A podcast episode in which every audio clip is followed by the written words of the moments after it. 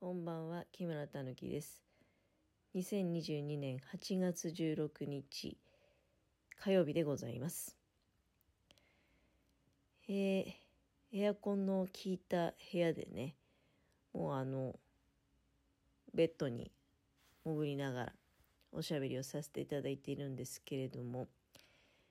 新潟市内はね、気温が高いっていうわけじゃないんですよ、この夜になってね。まあ、今日はもう日中もそんなに気温が高いっていう印象はないんですけれども、午前中はね、すごく風があったかな。で、窓を開けられない。それからまあ、雨も降ってきまして、一層ね、うん窓を開けられないし、あとは、やっぱり湿気が多いね。で、どうもこう、過ごしにくいということで、ずっと昼過ぎからね、エアコンのお世話になっておりました。今も。このまま朝まで。で、朝方、目が覚めたらとりあえずエアコンを消すんですね。もうその頃にはね、まやっぱり、なんか矛盾した話なんですけどね。あの、エアコンを切れば、やっぱり不快なんですよ。で、寝苦しいなということになり。エアコンをつけたままにするとね、これはこれでまた、あの、体にとってはやっぱりあんまりね、良くないみたいで、えー体がもう冷えちゃってるんですね。そんなに設定温度を低くしてるわけではないんだよ。で、なんかすごくこう、筋肉のこわばりを感じるっていうかね。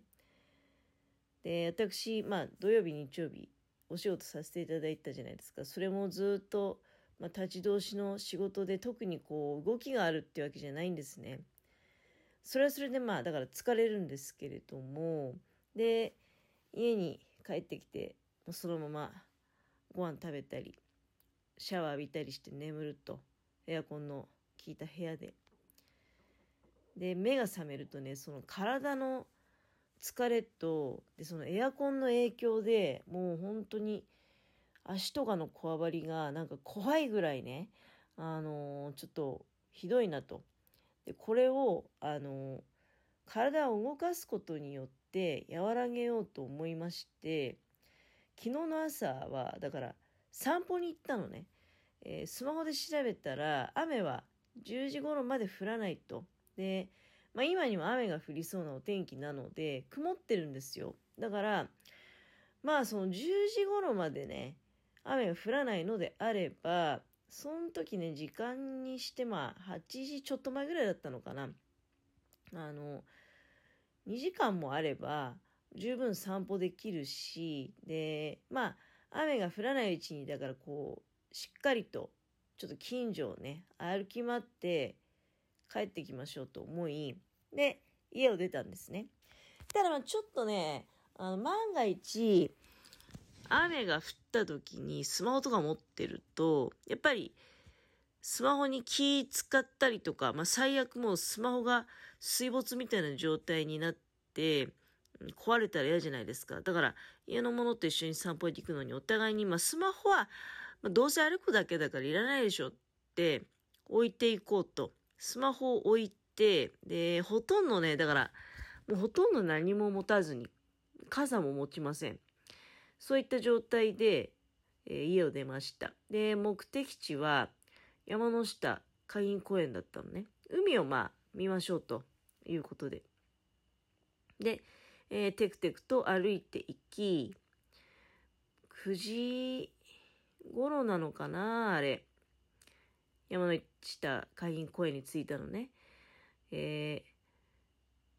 公園に入ってしばらく歩いてたら、今、あの、公園の芝生のところが、あの、あそこプールがあるんですよね。で、プールのお客さんのための駐車場のスペースに変更されてて、普段はそこでボール遊びとかしたりできるんだけど、臨時駐車場になっていて、で、そこに差し掛かったらね、多分、後から考えたら、その、プールの監視員の人の出勤時間だったんじゃないかと思うんだけど、ちょうど9時頃に、ラジオ体操の音が聞こえて、で、まあ、ラジオ体操しましたと。うん。で、まあ、あラジオ体操久しぶりにやって、本当にね、なんか、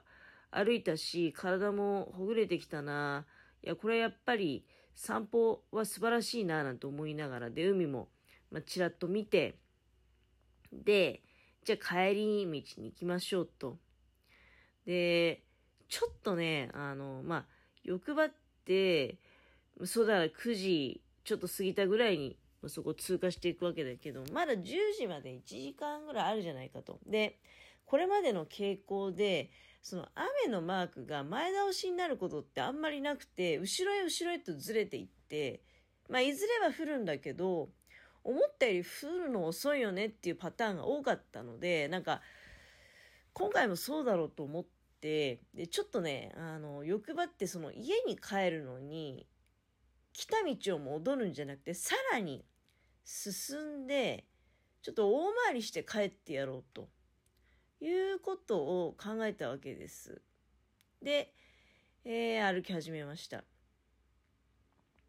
そしたらね、あれ、どの辺なのかな？住所で言うと、浜谷町とかでいいのかな？ゲリラ豪雨に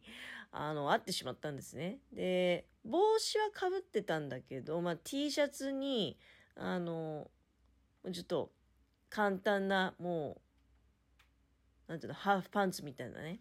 うん、薄い素材の、あそういった格好で、で、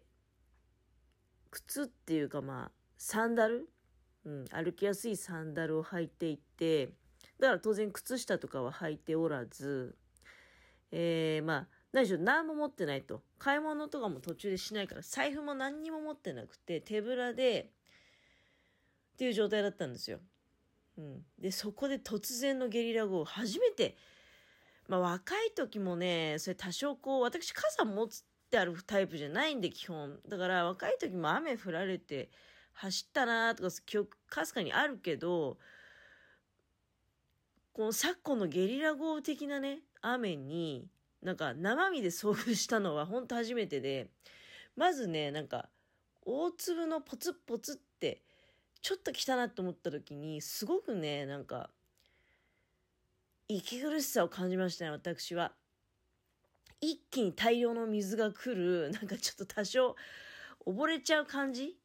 なんか、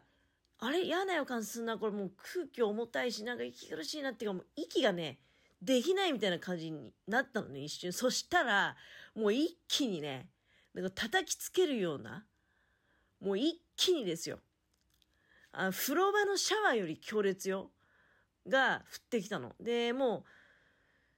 数十メートル歩いた時点で、その、まあ、民家とかのね、雨どいから流れてくる水とかが目に入るわけじゃないですか。それがもう滝のようで、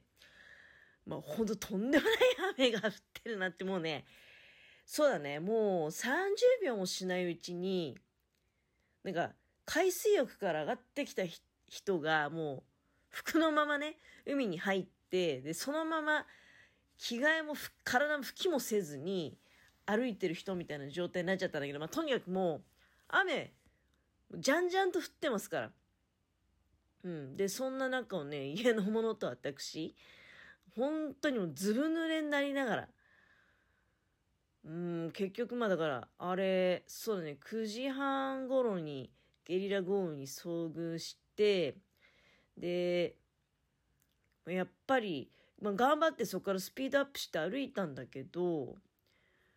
小1時間かかったんじゃないかなと思うんです家に帰るまでにね。うん、欲張ってちょっと大回りしちゃったから。で、もう家に着いた時には、もうあの、すべてが水浸しですね。で、家のものがちょっとね、あの、ポシェットを軽く肩から下げてたのね。その中には、まあ、家の鍵とか、あとは、ちょっとまあ、革財布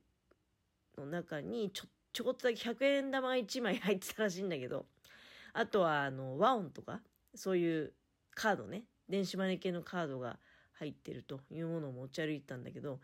まあ、革財布はね、かろうじてね、中まで水いかなかったらしいんだけど、もうでも、もポシェットの中も、もうびっしゃびしゃでした。それで、まあ、花紙とかはビニール袋に包まってたから大丈夫だったんだけど、半布だからね、なかなかやっぱり中まで水がすぐ行くわけじゃなくて、だいぶ耐えてはくれてたのね。だけど、もうもちろんもうびっしゃびしゃで、T シャツも絞ったら水がジャバジャバジャバって出るぐらい、帽子も絞ればもうジャバジャバジャバっと水が出るぐらいに、もう本当に芯からびっしょびしょになりました。で、外気温は25度。さすがにね、あのー、夏の暑さとは程遠い体がね、すっかりもう冷えたという状態になり、久しぶりにちょっとシャワーのあの水温を上げてね、うん、帰ったら即シャワーで雨水を落としてきれいに拭いて、で、その雨に濡れた衣類を全部ね、洗濯機にかけてと、えー、いうことを行ったわけですけれども、あれはね、もう絶対に外出かけちゃダメって思いましたね。ああいう雨の時は。まずもう自分、思いましたけど、ほんと最初に、慣れてきたらね、その雨の中歩くのも、まあ、あの、何も感じなかったんだけど、最初は、ほんと嫌な感じだった。なんか、息がこれできないなっていう気持ち。何なんだろうね、あれ私。基本的に金槌なので、水そんなに多分好きじゃないと思うんだけど、あのプールに、こう、首まで使った時の嫌ななんか圧迫感っていうかね、すっごい感じたんですよ。雨が空から大量に降ってくるってね、水が。雨っていうか水がね。これはもうすごいものに遭遇しちゃったなって思いました。だから今すごくゲリラ豪雨多いんだけど、やっぱり基本的にね、あの予報が出てる時は、雨雲のレーダーとかをよく観察して、お出かけは控えた方がいいと